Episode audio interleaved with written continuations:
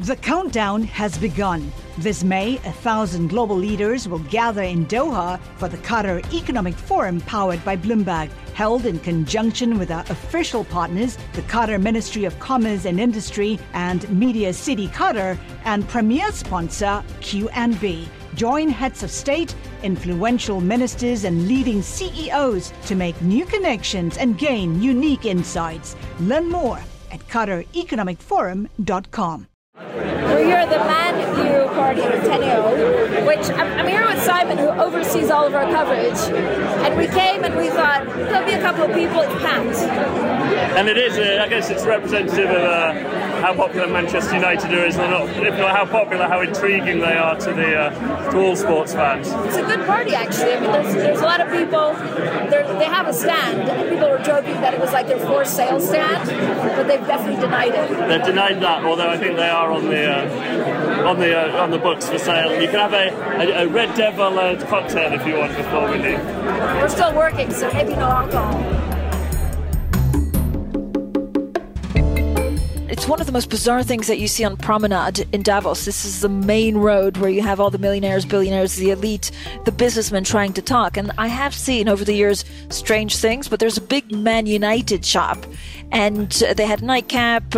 Some of the owners were there. The goalkeeper was there. But they say, look, this is not because they're up for sale. Well, what are they doing? Selling merch to all of the, to all of the hedge funders? I mean, what's the point of them setting up a big shop if they're not actually... Are they, surely they're trying to catch the eyes of the Qatari investment fund, aren't they? Isn't that... I mean, tr- so we spoke to the Qatari investment fund and he said, look, they're definitely looking at, at um, football investments. Right. Football, the clubs and the sport is becoming uh, very commercialized and very investment friendly. So you see even funds are becoming an investors in this. And uh, you will not be surprised if we invest this. If you speak to the people having this basically Man U stand, it's not really a stand, it's really like a proper shop. I mean, it's glitzy, it's quite glamorous. They say it's just to talk about values. We've been a partnership, in partnership for, you know, ten years with the W E F, and this was the right time for us to do it. Right, yeah. Um, right. And uh, yeah, I believe that one. Well, can, can you pick me up a Rashford shirt, uh, Francine? And, yeah, sure. Uh, Maybe I'll get it signed. Yeah, perfect. Thank you very much. I'm David Merritt. And I'm Francine Lacqua. And this is In the City, Bloomberg's podcast connecting you to the stories and the voices at the heart of the city of London. And Dave, this week it's in the city, but actually in the Alps. That's right. We're on tour. You, you Francine, are in Davos for the World Economic Forum. Yes, and I've always been fascinated by the rather large presence of U K businesses, U K politicians, that this year just does not seem to come through. So the Prime Minister, Rishi Sunak, is not here. We'll discuss that with Phil Aldrick. Maybe it would have been a P R disaster if the billionaire Prime Minister shows up to Davos. But there is also a lack of, of business people on the ground. I, I thought it was interesting that only one of the G seven leaders, Olaf Scholz of Germany, was coming in. In fact, we had an interview with him, with our editor-in-chief, John Micklethwait, but pointedly not actually at Davos. He actually came into our bureau in Berlin. So none of the world's top leaders actually want to really be seen at this year's event. Why do you think that is? And I hear that a lot. There's a lot of, you know, even Wall Street titans that will come on T V with us, that will be here to do business, that will do sign contracts, but don't really want to be seen because there's a huge backlash that this is, you know, just a gathering of the rich and it doesn't actually achieve anything. Who is here is Keir Starmer, and he's here to drum us business, and I don't think he'll get any bad press at all. Right. You know, this isn't new though, is it? But criticism of Davos for being just the, the elite talking to themselves, you know, debating climate change, zooming in on a private jet. But why? And this is the first time they've all come back together, of course, in person in the winter, you know, for, since before the pandemic. But why now do people feel like they can't sort of stomach the P R around that? I, I think that's pretty interesting. And, and and yet, for some people who are kind of on the up, like Keir Starmer, it's still a place to come and be seen and to network. So I am delighted to be joined by Phil Aldrick, because you know what, Dave? He's been here three days. I've been here three days. We haven't actually seen each other because he's chasing the corridors. He's I bet you were running like, around, all Phil. The business. He has been running around. Phil Aldrick, who... Um, covers all things U K. Welcome. Hi, hi guys. Um, yeah, I'm exhausted chasing around. I've got blisters, um, endless, endless walking up and down. Not quite, not yet, not yet. It is snowy and it is very cold, so it's more difficult than previous years just to find the right people to speak to. Yeah, it's slippery. I think possibly that people are keeping a bit of a low profile because, uh, you know, the cost of living crisis, it is, it, you know, it doesn't look good to be, you know, on the slopes celebrating your wealth and uh, talking about very important things, but having jetted in when the rest of the world is struggling with massive inflation, et cetera. So we've had a lot of uh, business people just trying to just keep a little bit more of a low profile than normal. I was speaking to one businessman recently who said he's been coming for God knows how long, like d- decades. And he said, it used to be just business leaders. Now all these politicians are getting in the way. They're shining too much light on us. And they, he, I mean, he was saying they liked it when it was sort of more quiet event for the business community. So Phil, really, it would have been impossible for Rishi Sunak to show up. Yeah, it's very difficult for a you know billionaire to be you know, coming in to speak to the other billionaires and also be a man of the people, as the Prime Minister would like to present himself as. But uh, it's it's different for Keir Starmer and, and Rachel Reeves. They are going to be you know glad-handing the business people on Thursday. They are going to be trying to build up their profile. One thing that was mentioned to me by as, uh, one of the business leaders here, he so so Keir Starmer and Rachel Reeves were actually invited by Klaus Schwab, which and he has a sort of antenna for the coming people, and mm. uh, you know there's quite a uh, sort of vote of confidence in the in Labour being you know future future gov- uh, government in waiting. Uh, that's interesting. I mean, you know, but in the past, I just remember the big the big hitters politically used to come. You know, do you remember the circus when Donald Trump flew in? You know, Xi Jinping coming. I remember, and of course, Theresa May slightly on the other side of the coin, you know, not quite filling up the hall when she came to speak. But none of the G seven leaders are doing that big performance there. So yes, you know, Schwab can invite, you know, the up and comers, but the big names aren't there. Does it, does the event this year feel a little bit lacking in one of those big moments? They've got, so Ukraine obviously is such a massive agenda item, and you've got Zelensky here, so that does feel like a... Uh, I suppose he's the uh, biggest sort of star on the world yeah. stage. He's by right? video. He's yeah, he's yeah. being beamed in by video. And his okay. his uh, his wife was here. She gave the uh, she gave a personal address, didn't she? But doesn't quite have the star power that, that it's had in the past. And and you know, speaking t- to that point of everybody's being a little bit more muted. I, I think it would have been very difficult for a global head of state to come here and give a big speech, given where we're in flux on foreign policy. So we had the vice premier of China, mm. and it was the first time we heard from him in three years. I mean, it's the first time that he's met with Western officials. Interesting, he was talking about China reopening, and you know before it was closed, but he didn't actually mention the word COVID. So it is still a glimpse into foreign affairs that are extremely volatile. You don't know what happens in the next twelve months. So I don't know if it's the W E F not being able to attract that big name, or no big name really having a strong message. You know, if you come to the W E F and give a keynote, Phil, you better have a message behind it, right? Mm-hmm. When she came, it was we're reopening. That was I think in twenty seventeen, and now you, I guess it's it's just much more. You know, there are just many more tensions. Yeah, yeah, absolutely. Uh, I mean, von der Leyen is, is another one who's uh, you know big, a big figure who has given a keynote address, and as you say, she did want uh, people to know that uh, Europe is going to respond to the Inflation Reduction Act that the U S has set, which is one of the hot topics behind the scenes here. That this massive subsidy, green subsidy scheme in America, is causing big tensions between the, Europe and the U S, and they're obviously they're trying to resolve some of those tensions. Um, and and von der Leyen's speech was partly about that. I mean, we're still, in, in really frankly, at war in Europe. How much is that prevalent in the Davos talk? The the sentiment in Ukraine is definitely changing in terms of there's fears that, that the two sides are going to are really bedding in, and it's going to turn into something like Afghanistan or or Syria, and it's going to be this sort of horrible uh, years long. The front line doesn't move, and money is just is thrown at it, and Ukraine is constantly in uh, losing, uh, you know, economic losing people, and. And it will need sort of just general support just to keep the economy going. In that respect, it, it's bleaker than it was back in May when people were thinking that there would be some quick quick solution. I think there is definitely a feeling that it's, it's got worse. What's Boris Johnson doing here? He can't stay off the circuit. Boris Johnson, who has called has called Davos a constellation of egos. He's had this wonderful, oh, you know, to which he's adding, the, yeah, exactly. His he's, own, it, his massive cri- criticism, star. saying he didn't ever want to come to Davos. So constellation of egos. He's on a panel. Um, uh, I think you know who who, who he's with. I think Francine. It's Victor Punchuk, but it's not. So it's not part of the official program. These are like some of the side yeah, events. The side events. And this is something that I notice more and more, Dave. I feel like the side events are actually almost bigger in terms mm. of attendance. Underground than the Davos. Underground Davos Underground. is what they call the it. Fringe. Yeah. yeah, underground Davos, but with a lot of banners everywhere, so you know exactly where you're going. The countdown has begun. From May fourteenth to sixteenth, a thousand global leaders will gather in Doha for the Qatar Economic Forum powered by Bloomberg.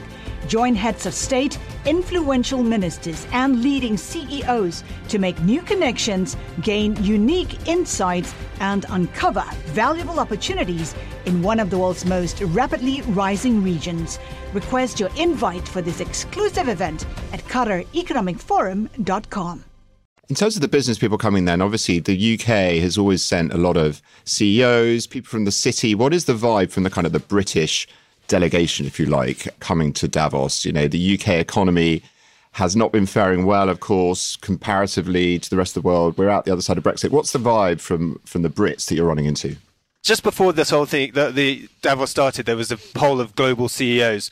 It was taken in October and November, so this might explain it, but they were miserable. Everyone's completely yeah. convinced that the economy is, is tanking. And then the vibe on the street among the business le- leaders is actually reasonable optimism. I mean, China reopening after COVID, that is expected to be a big a big boost. Actually, I think it was Alan Jope at Unilever. He said that we're going to see revenge spending. All these people who've been locked up for ages, the Chinese are going to go on revenge spending and just absolutely blow their blow a fortune, which is going to help demand in the economy. And, and they're just generally seeing sort of a, a, people generally feel like there is momentum, and I, and that's true for the Brits as well. I mean, there people here are not are not singing the U K's praises. I mean, it was only a few months ago that we were the, the bête noire of the world and, you know, cautionary tale after the Trussonomics debacle. But there's there's generally, you know, reasonably positive sentiment at the moment. Yeah, and, and there are just not enough U K chief executives, I think, to get the temperature right. I don't know, Phil, who you've been chasing, but we had a lot of, you know, the head of U K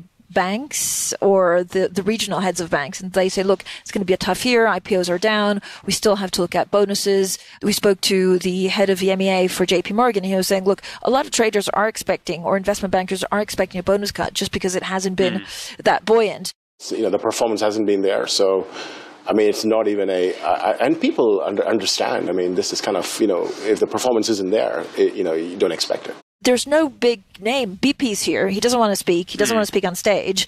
And so then if you look at, you know, the F T S E one hundred, there's not that, that name that everybody really wants to speak to from the U K side. Yeah, the U K hasn't really been a dominant presence here. That is that is definitely notable. It, you know, previous years, we have had rather large delegations, but this year we've really slimmed it back. We've got Grant Shapps, the business secretary, coming, and Kemi Badenoch, the trade secretary. So I think Grant Shapps is doing some public stuff, but Kemi Badenoch is not doing any media, so she's just to, she's talking behind the scenes. It is it's it's a relatively muted affair. I, I guess we're we're in that economic stability stage of our, of our recovery, rather than the sort of let's go out there and promote.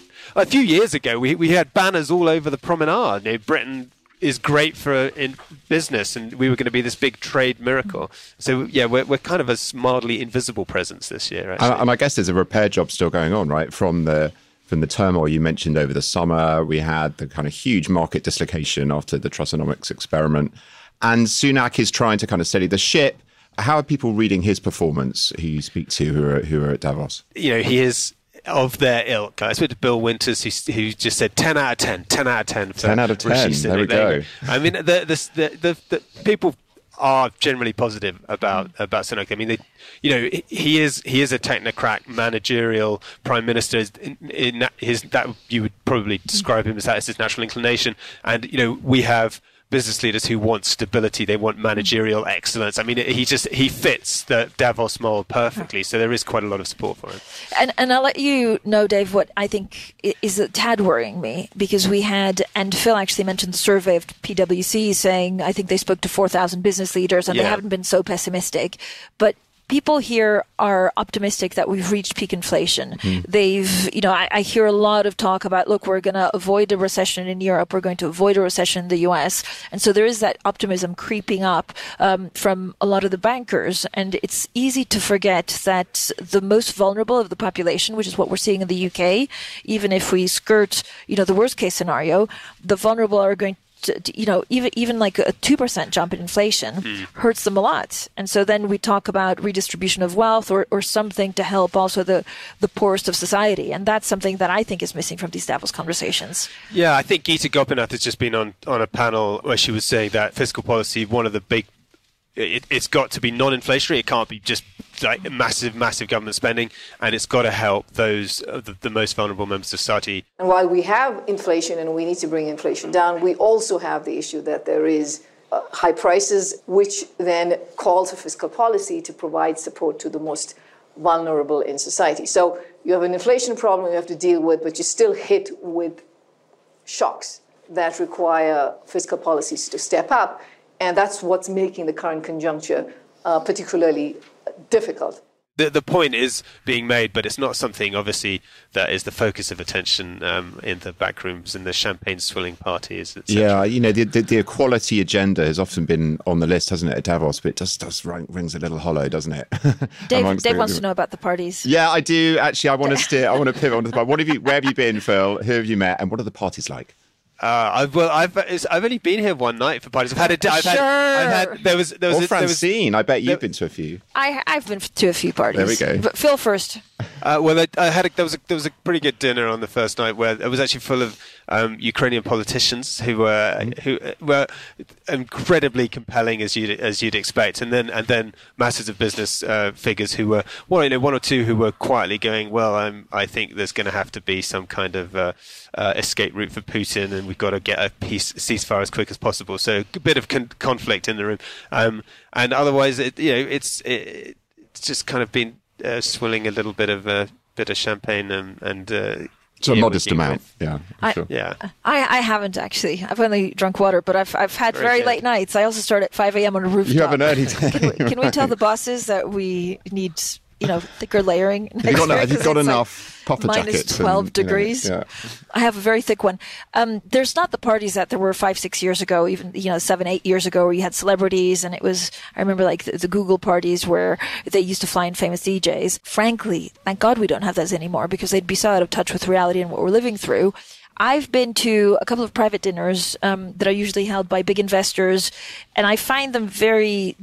Just because the conversation is very open, uh, and I've, you know, find it very interesting to talk to Middle East investors about what they think about the U K and whether now is the right time.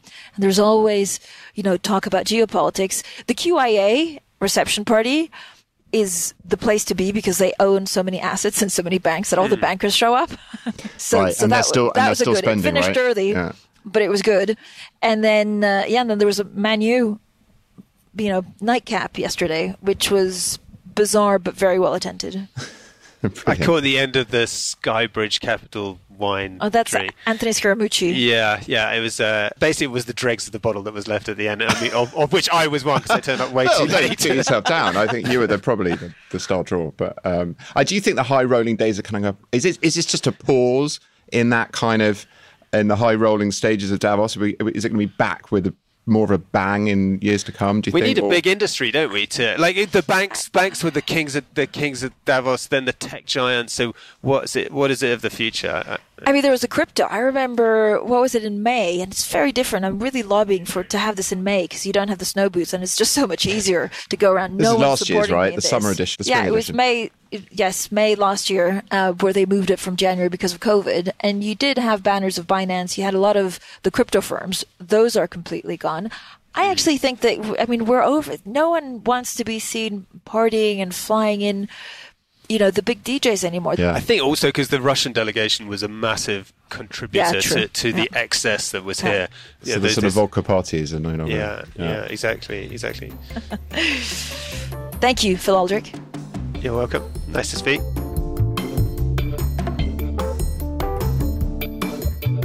Thanks for listening to this week's In the City. We will be back next week. But in the meantime, if you like our show, please head on over to Apple Podcasts or wherever you listen to podcasts and rate, review and subscribe. This episode was hosted by me, David Merritt. And me, Francine Lacqua. It was produced by Summer Sardi. Editing and sound design by Blake Maples. And special thanks to Phil Aldrick, Mariful Hussain and Abigail Morris. And an extra special thanks to Tori Cochran, our biggest fan, an honorary producer here in Davos.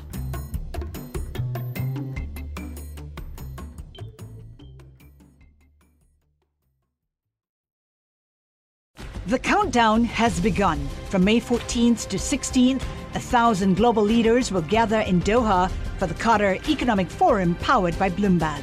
Join heads of state, influential ministers, and leading C E Os to make new connections, gain unique insights, and uncover valuable opportunities in one of the world's most rapidly rising regions.